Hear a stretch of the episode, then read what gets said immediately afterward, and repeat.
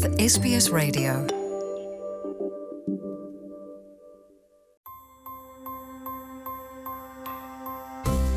ይህ የ SBS ሬዲዮ ፖድካስት ነው። የሰፈራ መምሪያ መረጃ፣ ስለ አውስትሬልያ አኗኗር ሁነቶችና ታሪኮች በ SBS አማርኛ። ከሦስት አንድ አውስትራሊያውያን እንግሊዝኛ ተናጋሪ ያልሆኑ አገራት የተወለዱ ናቸው። የአረጋውያን ክብካቤ ግልጋሎት ሰጪዎች ባህላዊ ዝንቅነት ላላቸው የደሜንሽያ ተጠቂዎችና ወደ አፍ መፍቻ ቋንቋቸው ለተመለሱት ተጠዋሪዎች ሰብአዊና ባህላዊ ግልጋሎቶችን ለመስጠት ምን ያህል ስንዱ ናቸው? በቅርቡ የተካሄደው የአረጋውያን ክብካቤ ሮያል ኮሚሽን ስሚ ላይ እንደተንጸባረቀው ከሆነ የአረጋውያን ክብካቤ ተቋማት የተሟላ ደህንነትና ጥራት ያለው ክብካቤን ዕድሜ ለተጫናቸው አሟልተው አይሰጡም። የሲድኒ ዩኒቨርሲቲ የአረጋውያን ክብካቤና ዴሜንሽያ ተጠባቢ ረዳት ፕሮፌሰር ሊፌይሎ አውስትሬልያ አመርቂ የሆነ ክብካቤ ለመስጠት ብዙ እንደሚቀራት ለሮያል ኮሚሽን ከደረሱት ቅሬታዎች መገንዘብ እንደሚቻል አመላክተዋል። አክለውም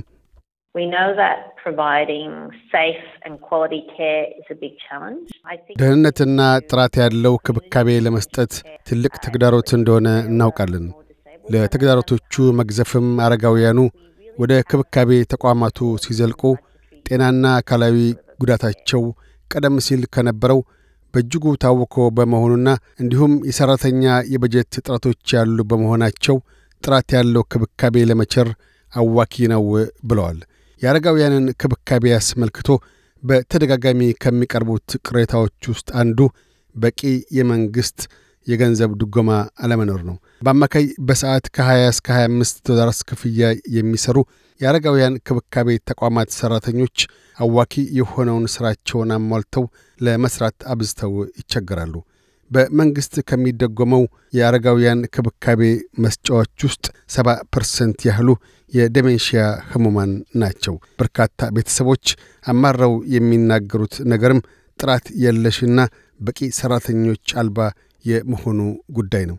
በተለይም መድብለ ባህላዊ የአረጋውያን ክብካቤ ስፍራዎችን በማበርከት ሰብአዊና ባህላዊ ግልጋሎቶችን ማስፋት አንዱ መጤ አረጋውያንን ሊያግዝ የሚችል ነው ተብሎ ይበረታታል።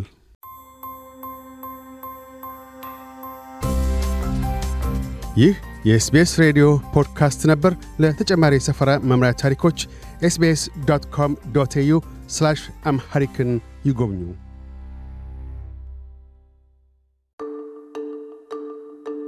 Want to hear more stories like this? Subscribe to our regular podcasts on iTunes.